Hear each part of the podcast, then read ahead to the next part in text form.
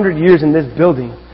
And uh, it's a privilege and it's an honor to be the church here, Good News Bible Church, meeting in this building on the 100th anniversary, that we can celebrate it and acknowledge those who've gone before us. People are flying in from, I think, six or eight different states to come celebrate with us. Uh, this is a real deal. People come from California, um, from up in Oregon, uh, out east. I mean, people are coming from everywhere uh, to come and worship and celebrate here. Uh, that Saturday at Trinity out in Deerfield is going to be a great luncheon. Uh, it'll be worth your $15 to hear testimony of what God has done. And of course, uh, Sunday morning worship here at 945. Uh, and tell people if you see someone who's not here today, let them know. We've been trying to make it known. We'll continue to do so via email and Facebook. And if you don't have that, uh, get on one of the two and uh, we can get you in, into the loop with contacting. Um, after service, we're going to have a luncheon, a, a, good luncheon. We're going to be teaming up with the people from the Spanish congregation, and uh, it sounds like it's going to be a yummy one. So I'm excited about that. And uh, there'll be tours going on uh, around our facilities. So if you've never been across the street and seen the church offices or seen the building we own down down the street where New Moms currently is, uh, that'll be exciting for you to, to see what's going on, what we own, and uh, how God is using it for His glory. And then we'll have an afternoon service at 2 o'clock. And uh, that'll be a testimonial service. Uh, Pastor Wayne's going to be sharing some then. Uh, I'm really excited about it. We've got, I think, five or six former pastors from the English and Spanish coming in for this occasion. So praise the Lord. I'm glad that we are the church that's here and now to be the ones to celebrate God and what He has done and to be able to honor these people who've gone before us. So let's praise Him for that, and I look forward to it. Uh, so be sure to come and be a part of that celebration. It's kind of hard to believe. Uh, it was in 1995 that the Left Behind series began. 1995, that's like 15 years ago, you know. And it went in from 1995 to 2007. These books sold over 65 million copies. If you remember, in 1972, a movie came out called Thief in the Night. And this was a movie kind of portraying what it would be like in the last days. I think as, as humans, we have an ear. We, we, we love to hear and think about the last days. It, it excites us. There's something about it that, that uh, piques our curiosity. And many people throughout history have tried to predict when that day has come. And I guarantee you they've all been wrong. Seeing that Jesus hasn't come back yet. But the thing that grieves me oftentimes when we think about the last days is most people are, in, are infatuated with the idea mainly trying to figure out when it's going to happen. And they missed the thrust of what the Bible teaches about the last days. I don't know if I can say this completely uh, 100%, but I think almost, if not every single time the end times are spoken of in the Bible, they are wrapped closely with a call to live uprightly. Basically, our end times understanding and our ethics or our uh, walking in holiness are closely intertwined. So when we are our, when our interests are piqued strictly on the idea that Jesus is coming back and trying to figure out when that will happen, without it really affecting our lives, we've missed the point. And today we're going to look at a passage in 1 Thessalonians chapter 5 that talks about what that day will be like. The great day of the Lord. I titled my sermon, Thief in the Night, One Anothering to the End. This is our last sermon on the series on, one, on the one another commands in Scripture. It's been a short five week series. I personally have really, really benefited from it. I hope you have. Just re- it's remarkable to see how many times in Scripture we are commanded to love one another, to pray for one another, to forgive one another, to show hospitality to one another, to admonish one another. There's at least 20 different ones, so we've only touched on five. I've been blessed by and I hope you have. But as I look at this closing one today, we're going to look at what it means to be people who do one anothering all the way to the time when Jesus returns. And that's what Paul is calling the people of the city of Thessalonica to do. Let's open up our Bibles and read from 1 Thessalonians again, chapter 5, verses 1 through 11. This is what it writes. This is what God's Word says. Now concerning the times and seasons, brothers, you have no need to have anything written to you. For you yourselves are fully aware that the day of the Lord will come like a thief in the night. While people are saying, there is peace and security, then sudden destruction will come upon them as labor pains come upon a pregnant woman, and they will not escape. But you are not in darkness, brothers, for that day to surprise you like a thief. For you are children of light, children of the day. We are not of the night or the darkness. So then, let us not sleep as others do, but let us keep awake and be sober. For those who sleep, sleep at night. And those who get drunk are drunk at night. But since we belong to the day, let us be sober, having put on the breastplate of faith and love, and for a helmet the hope of salvation. For God has not destined us for wrath, but to obtain salvation through our Lord Jesus Christ, who died for us, so that whether we are awake or asleep, we might live with him. And here's the great one another command. Therefore, encourage one another and build one another up, just as you are doing. Would you bow with me in prayer as we look into what God's Word teaches us about one another?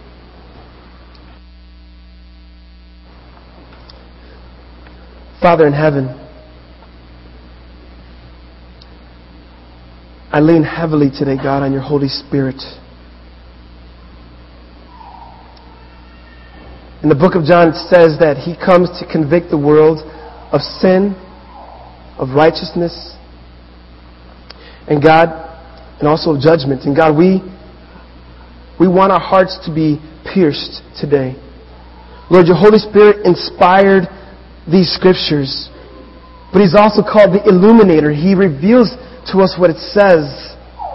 He's called the Comforter, which means He comforts those who are weak and weary.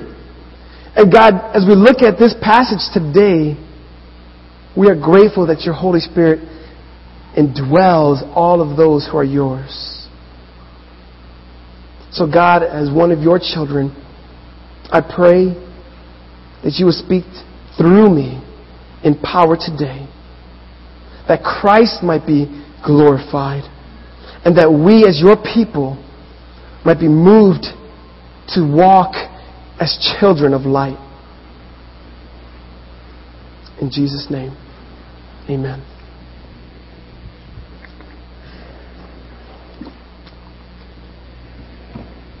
The book of 1 Thessalonians is a really nurturing book. Paul talks to them and frequently calls them brothers or beloved. He went there to Thessalonica, the modern day city of Thessaloniki, and planted this church. He left them and went on to plant other churches, and he wanted to return, but he was unable to. If you look at chapter 3, chapter 2, verse 18, look at, your, look at your Bibles there. Paul says, Because we wanted to come to you, I, Paul, again and again, but Satan hindered me. So this is a man writing who is a bit grieved that he can't be there in person. But you look at verse chapter 3 verse 1, he says, Therefore, when we could bear it no longer, we were willing to be left behind at Athens alone, and we sent Timothy, our brother, and God's co-worker in the gospel of Christ, to establish and exhort you in your faith. Paul said, I want to be with you so, so bad that I'm willing to send Timothy, who's my, my friend, my strength, my support here. I'm going to send him to encourage you. And what's interesting is Paul, uh, Timothy came back with a report. And at least twice, it's a remarkable report.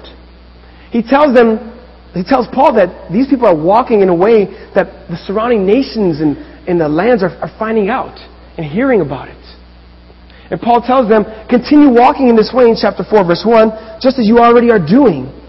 And in chapter 4, verse 9, he says, Now concerning brotherly love, you have no need for anyone to write you, for you yourselves have been taught by God to love one another. For that is indeed what you are doing to all uh, the brothers throughout Macedonia. So Paul says, You have a reputation of love.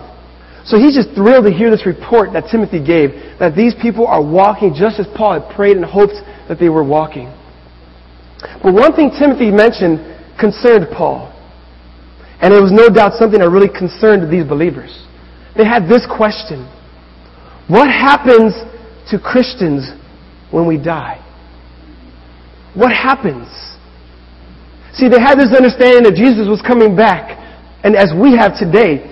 And as we have today, they thought he's coming back in our lifetime, and that's a proper understanding. But then they thought, what happens if those who are believers die? And then Christ comes back, what's going to happen to them? And Paul answers that question in chapter 4, verse 13. He says, But we do not want you to be uninformed, brothers, about those who are asleep or dead, that you may not grieve as others do who have no hope. And then Paul goes on to tell them that the dead in Christ will rise when Christ returns. They will rise first.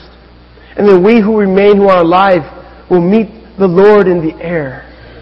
What a beautiful word. And then he tells them in verse 18, Therefore, encourage one another with these words. But then the natural second question comes Paul, when's this going to happen? How do we get ready for that day? And that's where our passage is in chapter 5, verse 1. He says, Now concerning the times and seasons, brothers, you have no need to have anything written to you, for you yourselves are fully aware that the day of the Lord will come like a thief in the night. If you want to know when that's going to happen, the days and times, when is Jesus coming back? When is the day of the Lord going to come? Paul says, you guys already know the answer to that question. And Paul really gives them no answer other than this. That day is going to come like a thief in the night. He calls it the day of the Lord. At least 20 times in the Old Testament, that phrase is used five times in the New Testament, where we're told about the day of the Lord. Now, when we think of the day of the Lord, we think it's a day that Christ will come back, His second coming, and that's a glorious day. But that's usually not the picture given. You see, in the Old Testament, in the book of Joel, chapter 2, verse 31, says, The sun will be turned into darkness on that day, and the moon into blood before the great and terrible day of the Lord. He calls it a great and terrible day. Malachi in chapter 4 verse 5 says, Behold, I am going to send you Elijah the prophet before the coming of the great and terrible day of the Lord. So then you're left wondering, why is that a great and terrible day if it's the day when Jesus arrives? It's not great in the sense, what a great day that's going to be. It's great in the sense of there's going to be great sorrow and great pain. It's terrible, or some of your Bibles might say awesome, because it's going to be awe-inspiring. It's going to strike fear into people. Because the day of the Lord is a day of judgment. Those who do not, who do not know God, who have not placed their faith in Jesus, it is a terrible day. It's a terrible day. It's the day of the Lord, the day of His judgment. And Paul uses two pictures there in 1 Thessalonians chapter 5 to tell us what a day is going to be like. He said it's going to be like a thief in the night. In some ways, Paul has more than just the unexpectedness of a thief, but I think also the unwelcomeness of a thief. And the world is not going to welcome Christ's return because that day means judgment for the world. See, when a thief comes, he doesn't leave a post-it note on your front door saying, I'll be coming around 2.30. There's an unexpectedness about it. And it's a surprise. And Paul says that's how that day is going to be. You're going to be caught off guard. The world around us will be caught off guard. But then he uses a second picture in verse 3. While people are saying there is peace and security, then sudden destruction will come upon them as labor pains come upon a pregnant woman they will not escape. When the labor pains begin, there's no turning back. That baby's coming.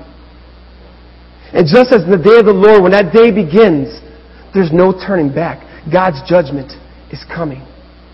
The world will speak peace and security when in reality, spiritually speaking, sudden destruction is imminent.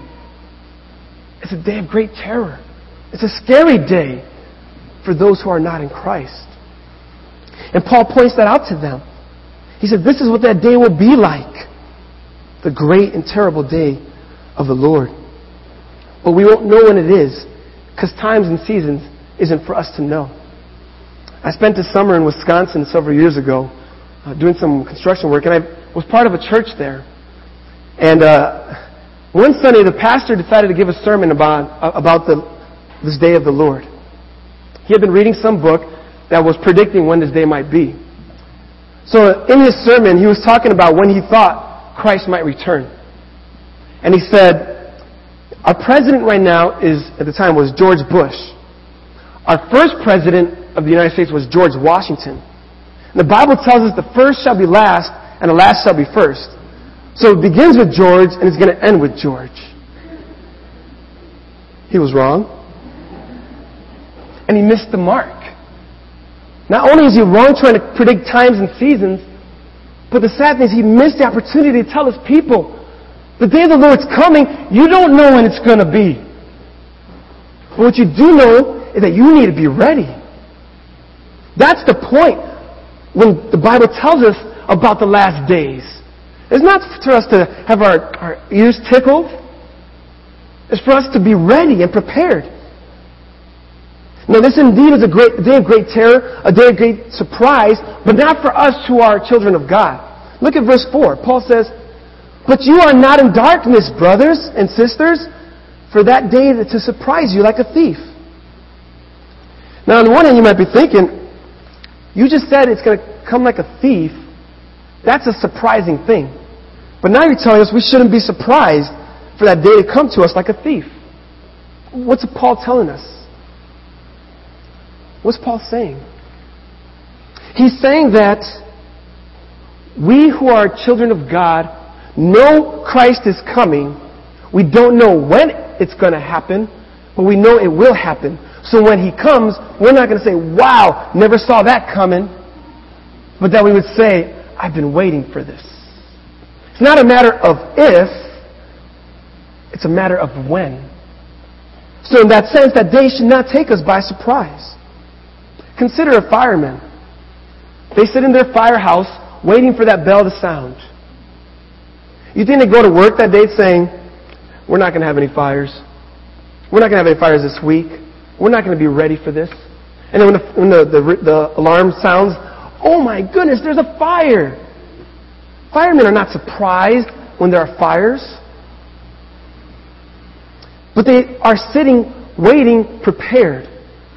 When the alarm sounds, they're not looking for their axe or their helmet. They're not trying to find the keys to the truck.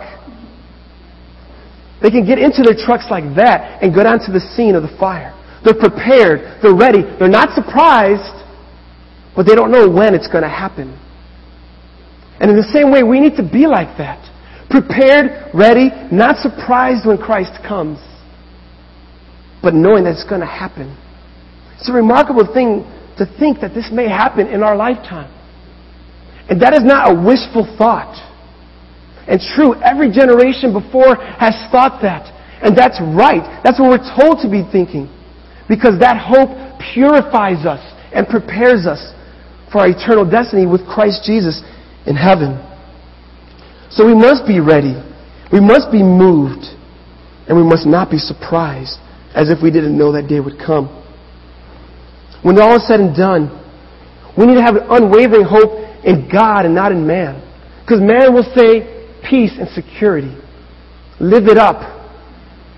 This is the here and now. Carpe diem. Save, seize the day. And that's not how we are to live. We're not to try to nail down dates. Pursue peace and comfort as if this was all it was. We're not supposed to live in the if, but in the when. And that's what Paul is telling these believers in Thessalonica. And then he expounds on this. Why should we not be surprised? He says, because you are children of light. That's your identity. Look at verses 5 and 6. He says, For you are children of light, children of the day. We are not of the night or the darkness, so then let us not sleep as others do, but let us keep awake and be sober. You see those parallels that he's drawing? Like a, like a skilled painter, he's, he's painting two columns. Those who are children of the light versus those who are children of the darkness. Those who are of the day versus those who are of the night. Those who are awake and alert versus those who are asleep. Those who are sober versus those who are drunk. No middle line. No middle ground. Paul says either you're in or you're out. Either you're a child of light or you're a child of darkness. That's your identity. Which one are you? See, to these in Thessalonica, he knew and he believed in his heart that they were indeed children of the light. And he's trying to encourage them.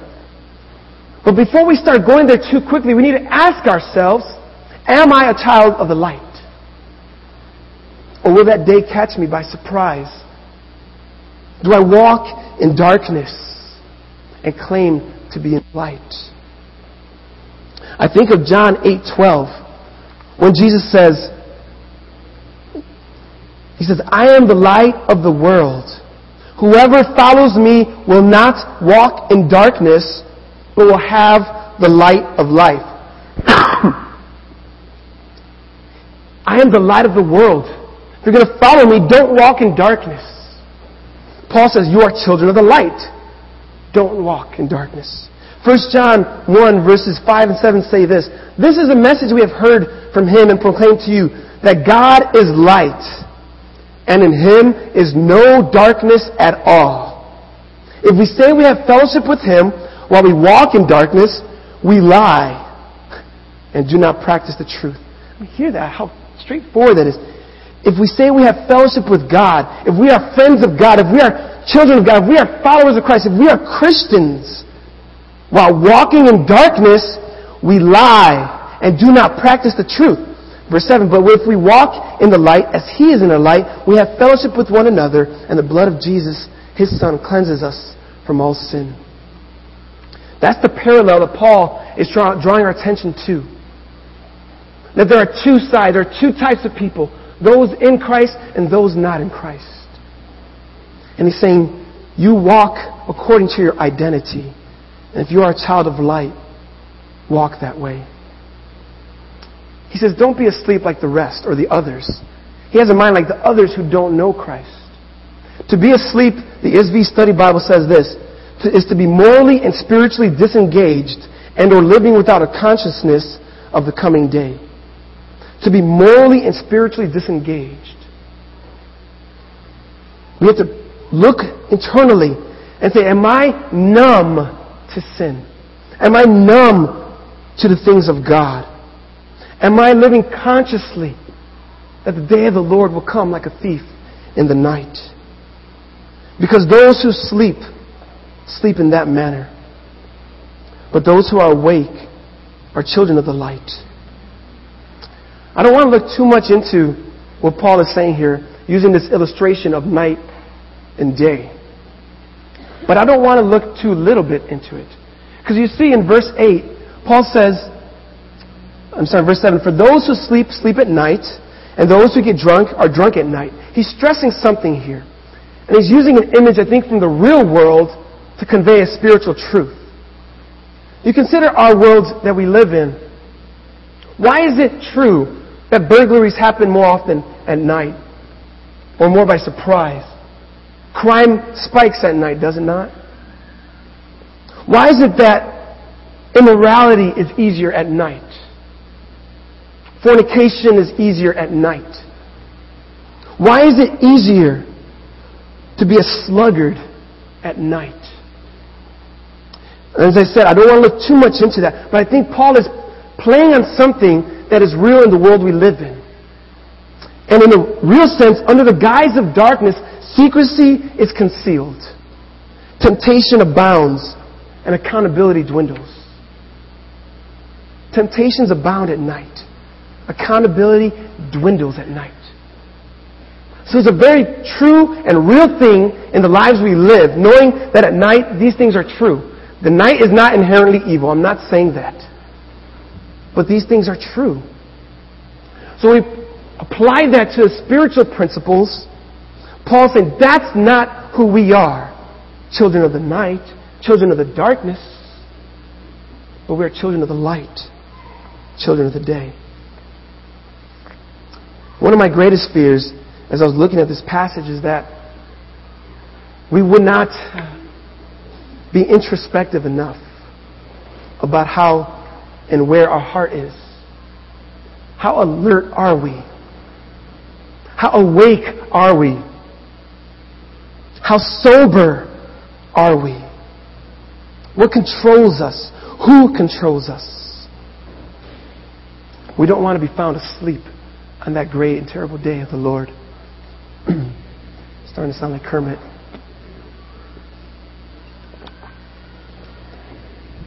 when I was a student in college, I was studying this passage, and um, I, was, I was becoming familiar with the passage. And one day I was doing homework. I think I've told this story before, but it's, it's good to say again. And while doing homework, I fell asleep. The only thing is, I didn't think I was sleeping. I really thought I was awake. So I'm there in my room. I'm dreaming that I'm asleep. And I hear trumpet sounds. And I realize Christ is coming. The only problem is, I'm asleep. And it was great terror came over me. Christ is here and he's going to find me asleep. So I'm trying to wake myself up. And sure, I wake up and realize it's a dream, of course. But it struck fear into me.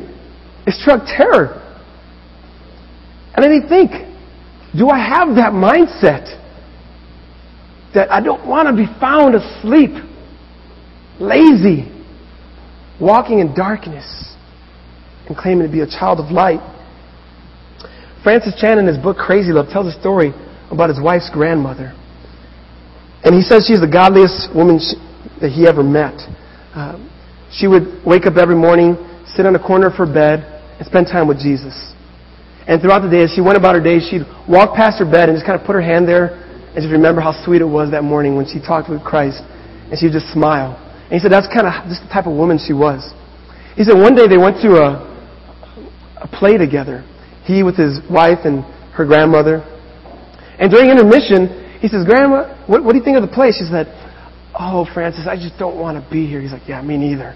She said, No, no, it's not that. She said, I just, I don't want to be sitting here watching a play when my Lord comes back. And then he said, Does she know something I don't know about?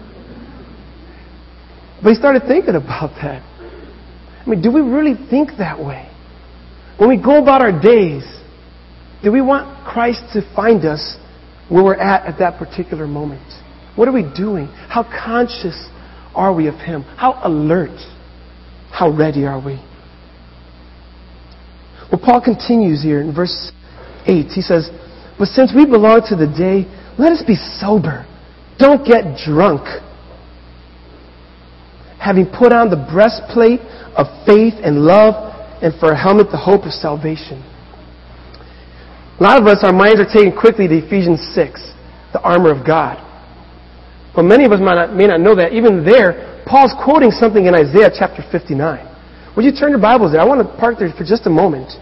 Because I think this is an important thing that Paul is bringing to our attention. Isaiah 59.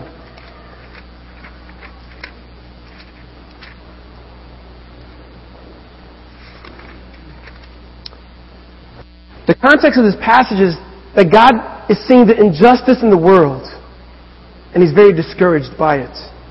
In Isaiah chapter 59, verse 11, he says, We all growl like bears. We moan and moan like doves. We hope for justice, but there is none. For salvation, but it is far from us. These are people crying out for justice, and God sees their cries, but there is none.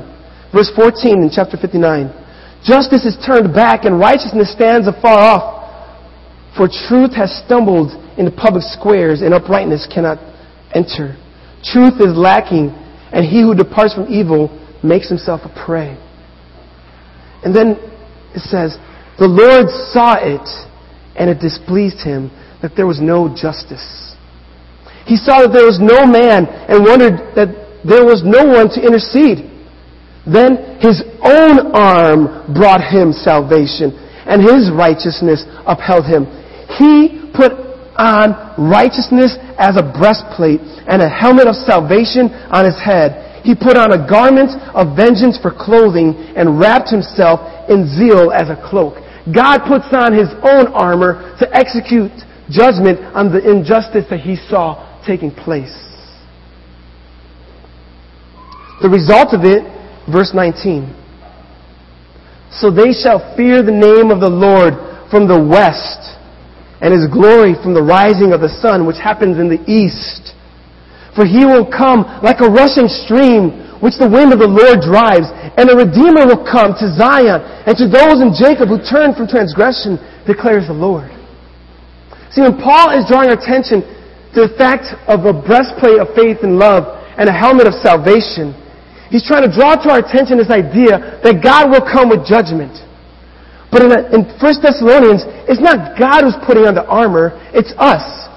So as to say, we who are children of God, will come alongside of the Lord on that great day of the Lord. We will not be those who receive the judgment, but those who are alongside of He who judges and executes justice. Paul's telling us, this is our identity. Put these clothes on. Be prepared, just as your Lord will be clothed on that great day. And then he appeals to why we have this hope in verse 9. For God has not destined us for wrath, but to obtain salvation through our Lord Jesus Christ, who died for us so that whether we are awake or asleep, we might live with him. It is God who has set us apart, purchased us by the blood of his Son to be children of light, wearers of helmets and of a breastplate on that great day. We have not been destined for wrath. You might ask, well, why would anybody be destined for wrath? Recently I was asked a question, why should I fear God? It was a sincere question. It wasn't someone trying to be stubborn. Why should I fear God? And I pointed them to this reality. That we are people who've offended God. We've offended Him. He is holy, we are not, and we're deserving of judgment. His wrath is directed towards sin. That's throughout the Bible. You can't get around that. And it says it here. But Jesus satisfied that wrath. That way we could be people who are at peace with God. So I told this person, we fear God because that's what we deserve. We deserve wrath. But if we place our trust in Jesus, that has been satisfied and we are at peace. And Paul says, we have not been destined to wrath, but to obtain salvation. People talk of their destiny. It was my destiny. As chance would have it, that was my fate. Those are unbiblical concepts because it is God who destines. It is He who transferred those who are His to be from enemies at enmity with Him to children who are at peace with God. So why do we want to live alert, like children of light, sober? Because that's what we were purchased to be. Therefore, we don't want that day of the Lord to keep us by, to catch us by surprise, because we're children of God. And He is where our hope is set. And then Paul wraps it up with his great, as I mentioned earlier, one another command. Therefore, encourage one another and build one another up, just as you are doing. As I mentioned, the day of the Lord is a day that is terrible and it's great. How does that bring encouragement to somebody? Well, to those who are the body of Christ, it's because we are on the Lord's side. So encourage one another with those words. When your days here feel long, when pain mounts up, when depression really has a, it's like a blanket over you, when there's fear that grips you in life, when there's uncertainty about tomorrow, how will you pay your mortgage? How will you pay your bills? What do you do about your child who's wayward? What do you do about your own struggles? Paul reminds us hope in God. You're with the Lord. Let Him guide you as a child of light. Be alert. Focus on Him. He has destined you not for wrath, but to obtain salvation. Let that be your identity and not the fears that grip you. So encourage one another with these words. Good news, encourage one another. Let's not grow tired in doing that. Let us build one another up when our faith is weak. And we have weak faith. It happens. There are times where we're distraught and we need a brother or sister to come alongside of us and tell us, You're a child of light. You're not an object of wrath. You're a child of God. His mercy is directed towards you. You don't have to walk bound. Hope in God. You're on, he's on your side. You're on His side. He's with you. So we build one another up and encourage one another. You know, my prayer is that we be found one anothering all the way to the end. As I mentioned at the beginning of this message, I've been so blessed by thinking about these one another commands. I've had opportunities over the last three, four weeks to sit down with different brothers and sisters and do some great one anothering. That's been a great joy to me. And I pray that we would all take advantage of that. Just ask each other, where are you at? What's going on in your life? And to be honest, transparent. And that God might grant us to live, as we talked last week, in harmony with one another, being reconciled with one another. Good News Bible Church, will you be one who one another's to the end whenever that day comes? What role do you as an individual, think about you as an individual, what role do you have in part, being part of this family here? And being part of the grander family, the body of Christ? And I know that today, some might be thinking, you know, this day of the Lord thing, this isn't comforting me. I find no peace in what you say. And likely that's because you're an object of wrath right now. That your sin, which is offensive to God, has not been satisfied on your behalf because you haven't trusted in Christ. You don't know what it means to have peace in God. You've only felt like God was against you. Perhaps today you even have a fear right now that Christ came back. That day happened. It's sudden judgment. It's labor pains that won't escape. No turning back. If you have that fear today, you don't have to walk in that fear. There's hope offered to you in Christ. And I fear that others today don't have that fear who ought to. Who say we're children of light, but walk in darkness. Jesus shed his blood to purchase his church, his bride. He did not shed his blood to purchase a bride that would walk in harlotry, but one that would be devoted to him.